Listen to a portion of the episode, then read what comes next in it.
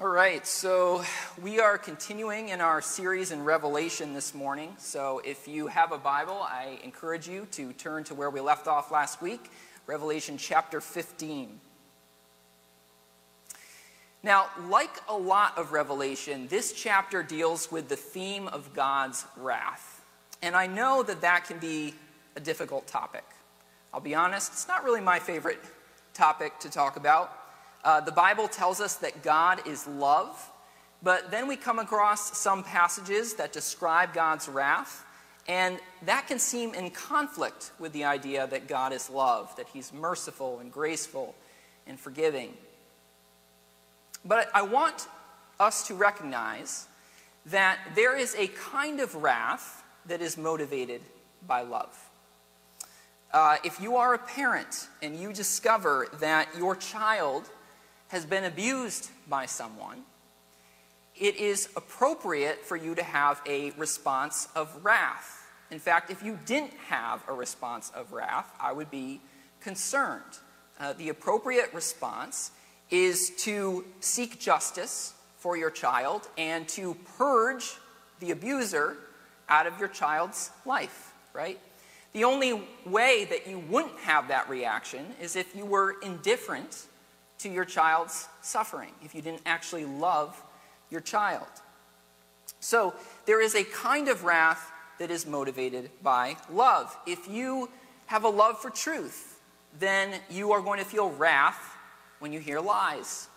If you have a love for justice, then you are going to feel wrath when you witness injustice. And so I want us to think of God's wrath first and foremost in this way it is a wrath that is motivated by love. The wrath is not the opposite of love, but it is, in a sense, the byproduct of God's love.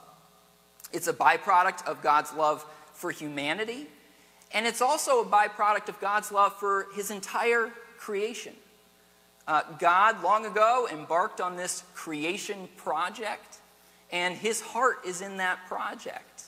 Uh, God wants a world of perfect peace, of perfect shalom, um, where human beings are freely choosing to function as His representatives, where human beings freely choose to represent His character and His goodness to the world around them.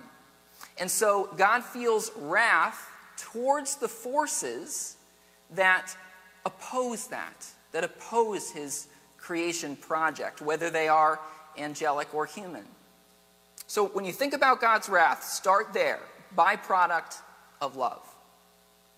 Now, this passage that we're going to look at today, Revelation 15, it, uh, it teaches us a few more things about God's wrath. Two things that stand out to me.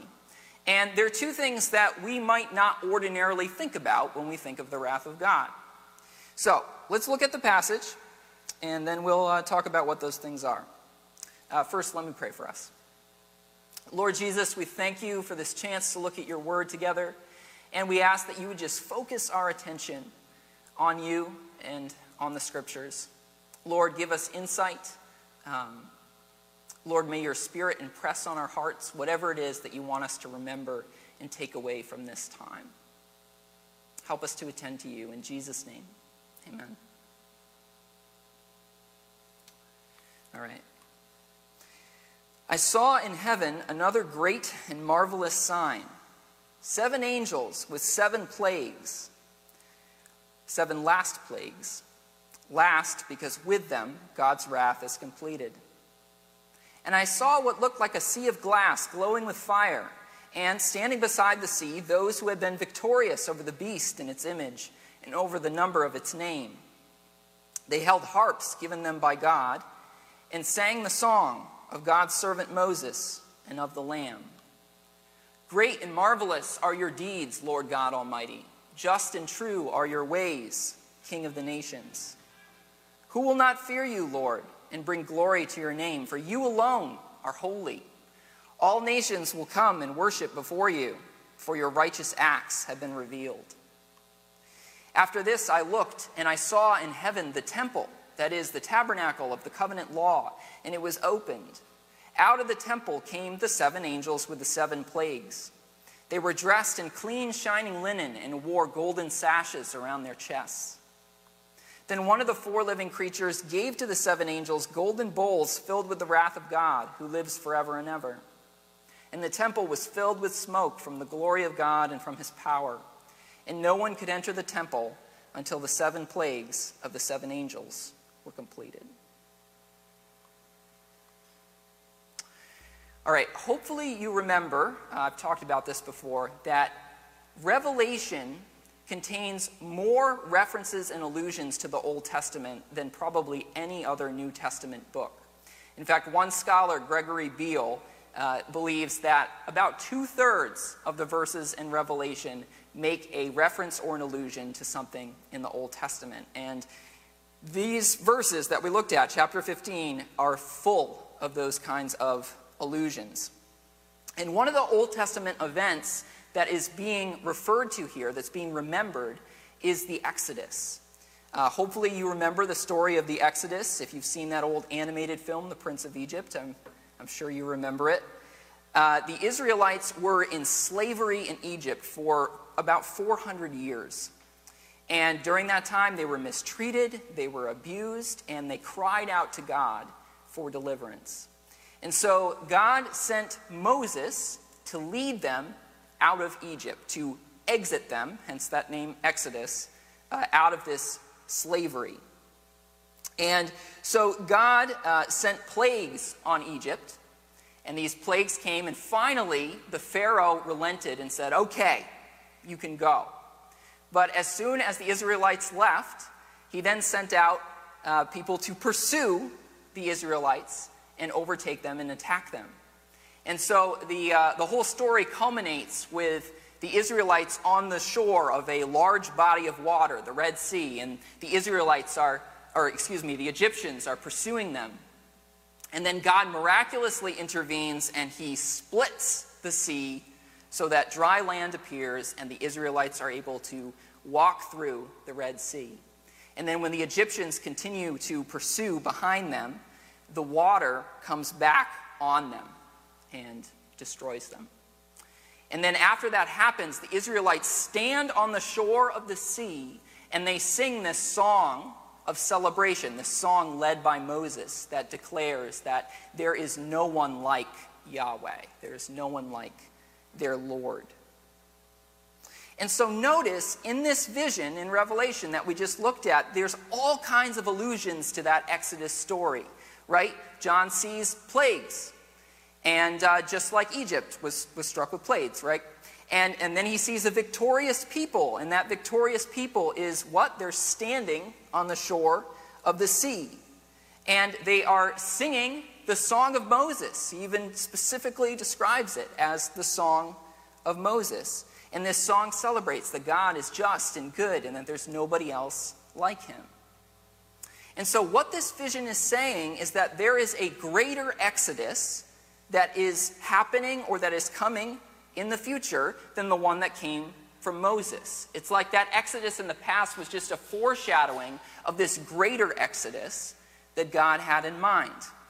And this is an exodus that comes not through Moses, but through Jesus. Uh, notice that the song that the victorious saints sing, it's not just the song of Moses, right? It's described also as the song of the Lamb, the song of Jesus. So this is an exodus of victory that is led by Jesus, that happens through him.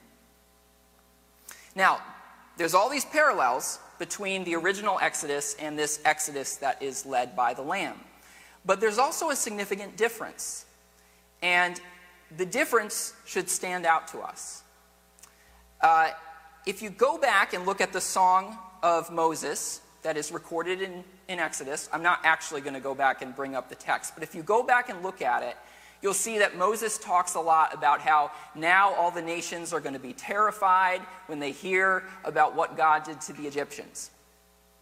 And that's primarily what he says at the end. The nations are going to be terrified. The nations are going to be terrified. But in this vision, the song of the Lamb is a little bit different. The song of the Lamb says, All nations will come and worship before you. All nations will come and worship before you. So, this new exodus that Jesus is leading doesn't simply make other nations afraid. I mean, I think it does that, but it's not just that, right? It also leads the nations to come to the true God and to worship Him. Now, remember, I said that this passage teaches us two things about God's wrath that we don't ordinarily think of when we think of God's wrath. And so this brings us to the first one, which is this God's wrath can lead people to turn to Him. God's wrath can lead people to turn to Him. Look at verse 4 again. All nations will come and worship before you, for your righteous acts have been revealed. In other words, all nations will come and worship before you. Why? Because your righteous acts have been revealed. Some translations put it as your manifestations of justice have been revealed. Now, that leads to the question okay, what are God's righteous acts that are being referred to? What are his manifestations of justice? Well, if you think of the verse in the context of the vision that we just looked at, the righteous acts are what? They're the plagues. The plagues, the expressions of God's wrath. And what these victorious saints seem to be saying, as far as I can tell, is that God showing his judgment has power to lead people from all the nations to come and worship him. Now, you might ask, well, why would that be? Well, think of it this way Imagine if a perfect judge came to a city. And we all know every city's got problems. Uh, imagine if that judge then heard every trial, every case uh, in the city. You know, every, every grievance, uh, every accusation, every injustice. Uh, he heard every, about every assault, about every theft, uh, every time someone was cheated out of what was rightfully theirs. And then imagine that this perfect judge ruled with perfect justice in every case. That he punished those who deserved to be punished, uh, that he settled accounts, that he showed mercy where it was appropriate to show mercy, that he operated with perfect judgment, that he showed grace where, when it was appropriate to show grace, and that he showed wrath when it was appropriate to show wrath. If that happened, I guarantee you that not everybody, but many, many people would celebrate. Many, many people would be in awe of the wisdom of that judge, and they would praise that judge. Proverbs 11:10 says, "When the righteous prosper, the city rejoices. When the wicked perish, there are shouts of joy." When justice is done, sometimes when wrath is expressed, a lot of people celebrate, and they celebrate for good reason. And when God, the perfect judge, acts righteously, a lot of people will see the beauty of that and will celebrate people from all the nations. So let's think of God's wrath not just as something that punishes evil, but as something that can inspire celebration, right? Something that inspires worship. Because when justice is done, that is a good thing. And many people recognize that. All right, now after this vision of the Exodus, we get another vision, this time of a temple in heaven. And the theme is the same this theme of the seven plagues and God's wrath, right? Now, we, we might be inclined to think of both of these visions, visions of the Exodus and vision of the temple, as this chronological sequence. But I don't really think of it that way. I think of the vision of the Exodus as looking at God's wrath from one angle, the angle of the celebration that it produces, and then I think of this next vision of the temple as looking at God's wrath from another angle. This is saying something else about God's wrath. So, what is it saying? Well, let's look at it again, okay? Um, After this, I looked, and I saw in heaven the temple, that is, the tabernacle of the covenant law, and it was opened. And out of the temple came the seven angels with the seven plagues. They were dressed in clean, shining linen and wore golden sashes around their chests. Then one of the four living creatures gave to the seven angels golden bowls filled with the wrath of God who lives forever and ever. And the temple was filled with the smoke from the glory of God and from his power, and no one could enter the temple until the seven plagues of the seven angels were completed. Now, what is the significance of this? What is this telling us about the wrath of God? Well, we have to remember that in the Old Testament, there were particular places where God's presence dwelled. Okay, now there was this idea throughout the Old Testament that God is present everywhere. The Psalms declare that the, the whole creation is filled with His glory. But at the same time, there was this idea that God was uniquely and powerfully present in certain places. Uh, first in the tabernacle, and then later in the temple. And his, his presence in these places was so, so powerful that it was dangerous for people to get too close. So the Jews believed that, you know, God dwelled in a special way in the temple, and so they would come to worship at the temple in Jerusalem. And within the temple, uh, there was something called the inner court. And then within the inner court, there was what was called the holy place. And then within the holy place, behind a very thick curtain, was the Holy of Holies. And that was where God's presence dwelt in such a powerful way that only one person was able to go in there once a year. Um, because if anyone else went in there, it would just be overwhelming uh, and you would die.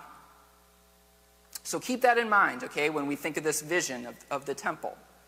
Now, in this vision, we have these angels, and they are coming out of where? Basically, they're coming out of the most holy place, the place where God's presence dwells.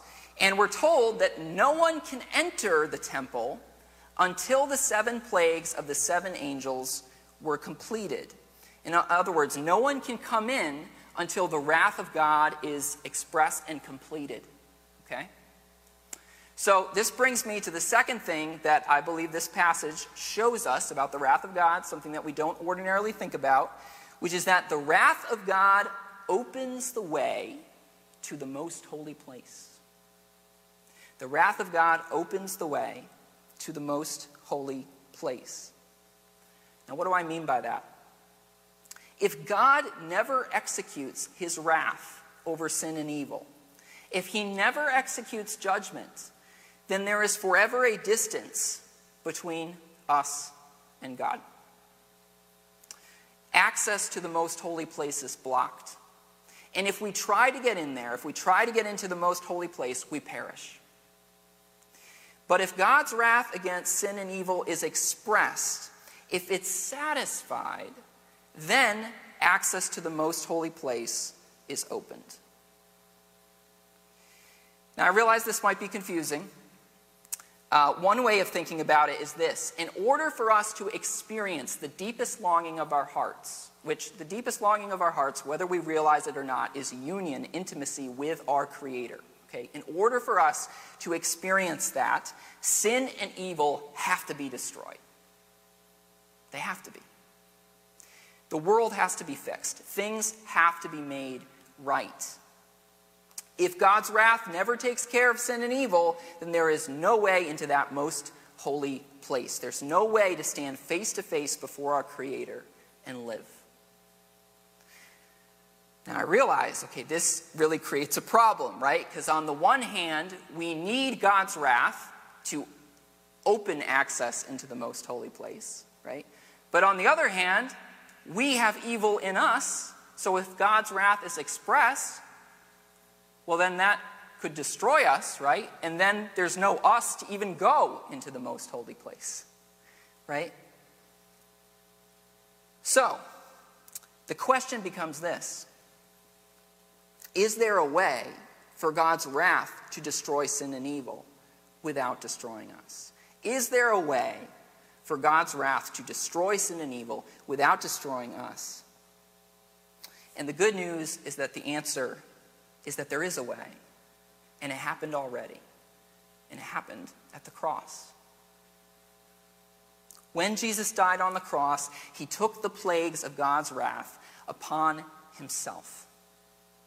There's this really fascinating de- detail uh, in the Gospel of Mark that's easy to miss. It describes Jesus' crucifixion, And then it says in chapter 15, verse 37, with a loud cry, Jesus breathed his last. The curtain of the temple was torn in two from top to bottom. In the moment when Jesus died, that curtain that separated the most holy place was torn. Now, that's miraculous just in a physical sense because that curtain would have been very thick, very strong. It's not just going to suddenly tear on its own.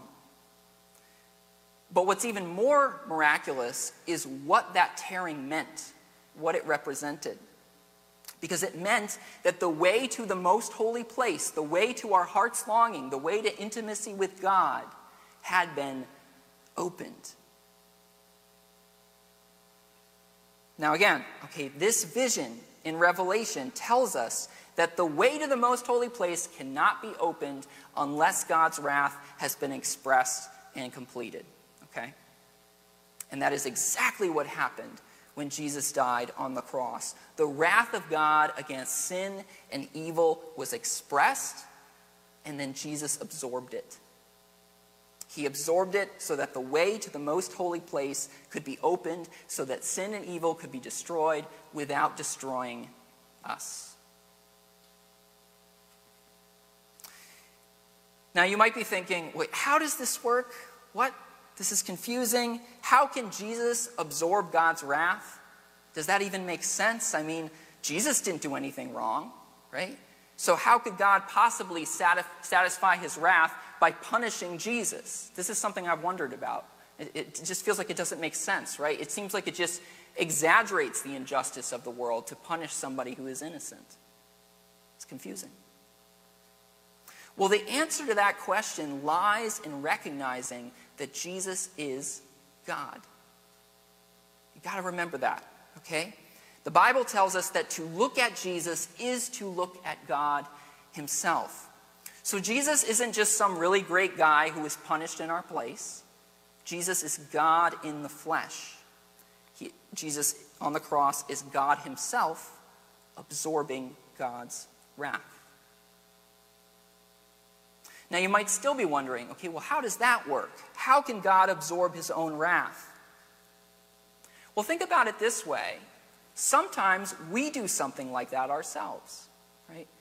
If you have ever been truly wronged by somebody, now I'm not just talking about, you know, someone steps on your foot, you know, oh, I'm sorry, oh, that's okay.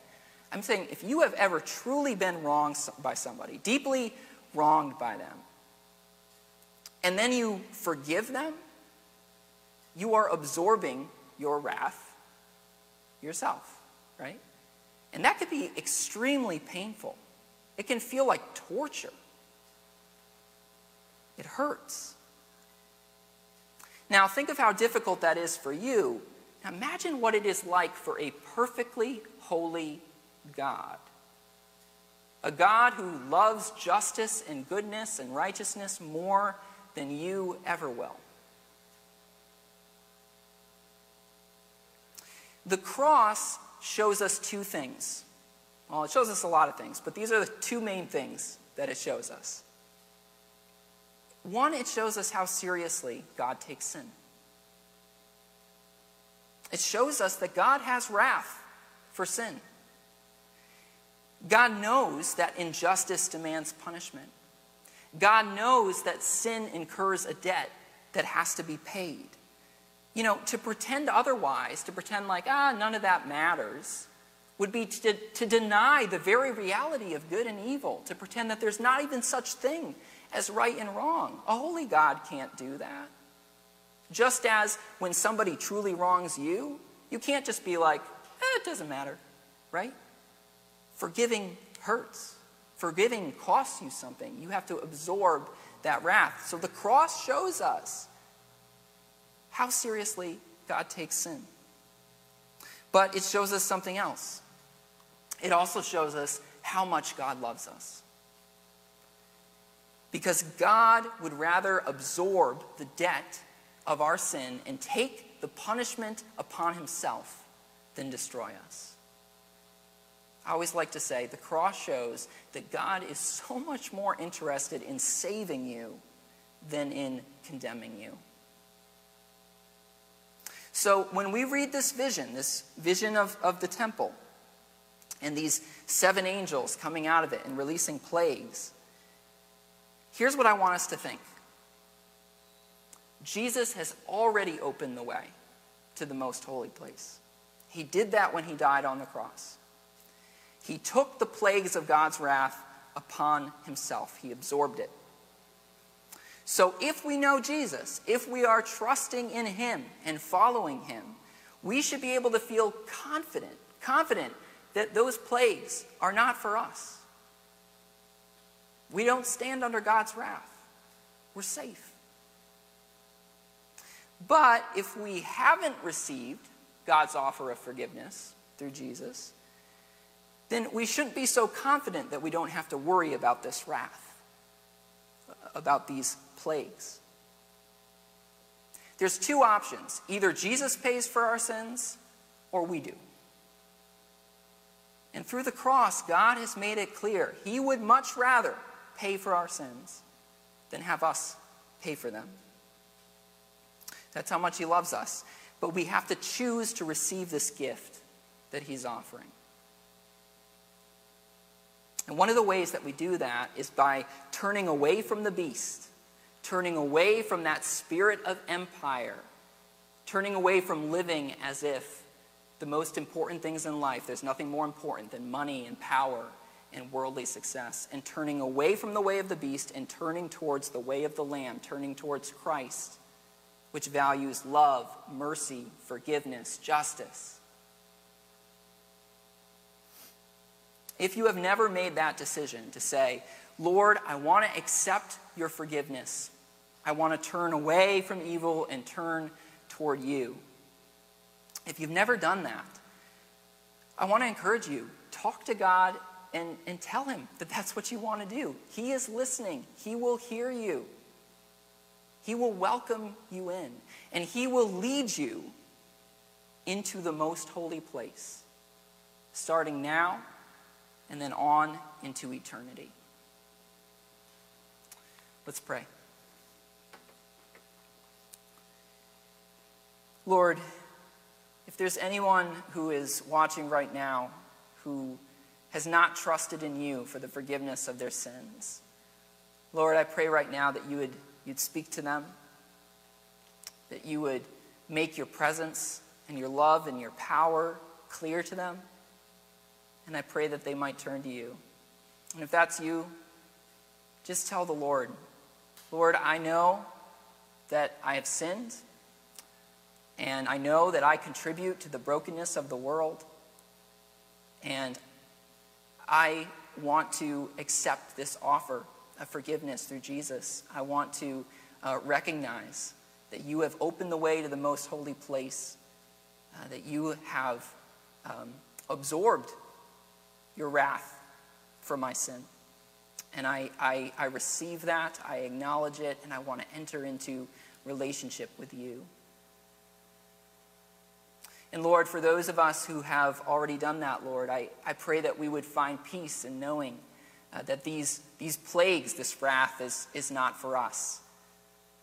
And Lord, I pray that we would have courage uh, to represent you to the world around us, to be faithful to represent your love, your grace, your justice.